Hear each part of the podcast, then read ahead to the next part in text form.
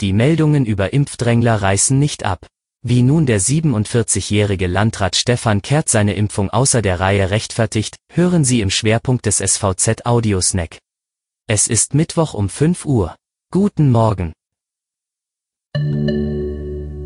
Regionale News vorweg. Nach einer Kühlpanne soll nun wieder Corona-Impfstoff von AstraZeneca in MV verabreicht werden. Mitte Februar konnten rund 12.200 Dosen nicht verwendet werden, da der Impfstoff beim Transport zu kalt wurde. Nun verkündet Gesundheitsminister Harry Glawe, dass der vorgeschriebene Temperaturbereich während des gesamten Transports zu den Impfzentren wieder eingehalten werden kann.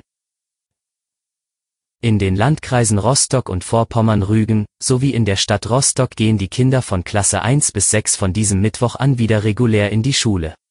Dort liegt der Corona-Inzidenzwert unter 50. In allen anderen Regionen des Landes und für die größeren ab Klasse 7 geht es zunächst mit Distanzunterricht zu Hause weiter. Den Abschlussklassen wird hingegen landesweit Präsenzunterricht angeboten, um die Schüler bestmöglich auf die anstehenden Prüfungen vorzubereiten. In den drei Regionen mit einer Inzidenz unter 50 ist die Teilnahme daran Pflicht. Zum Schwerpunkt. Die Meldungen über Impfdrängler reißen nicht ab. Dieses Mal ist es Stefan Kehrt, SPD-Landrat in Vorpommern-Rügen, der sich außer der Reihe impfen ließ. Kehrt hatte dies am Montagabend bei einer Kreistagssitzung in der Fragestunde eingeräumt. Inzwischen prüft die Staatsanwaltschaft Stralsund, ob ein Ermittlungsverfahren eingeleitet wird. Am 12. Januar sei das Stralsunder Impfzentrum in Betrieb genommen worden und mehrere zur Impfung eingeplante Personen nicht erschienen. Zum Dienstschluss seien deshalb noch vier aufgezogene Spritzen vorhanden, die hätten weggeworfen werden müssen. Ich bin also mit einer ersten Dosis geimpft worden, war allerdings bereits an diesem Abend entschlossen, eine zweite nicht in Anspruch zu nehmen, solange ich nicht an der Reihe bin, so der Landrat. Der 47-jährige Kehrt sieht sich mit scharfer Kritik konfrontiert.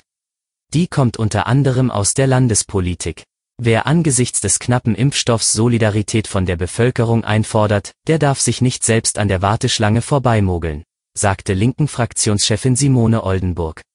Auch das Argument des Landrats verfange nicht, dass der Impfstoff sonst verfallen wäre. In einem solchen Fall muss organisiert sein, dass unverzüglich eine Person aus der Gruppe der höchsten Impfpriorität erreicht werden kann, so Oldenburg. SPD-Fraktionsvorsitzender Thomas Krüger stellte sich vor den Landrat und verwies auf dessen Erklärung und Entschuldigung. Das war Ihr Audiosnack. Alle Artikel zum Nachlesen und Hören gibt es wie immer auf svz.de-audiosnack. Wir hören uns morgen früh wieder.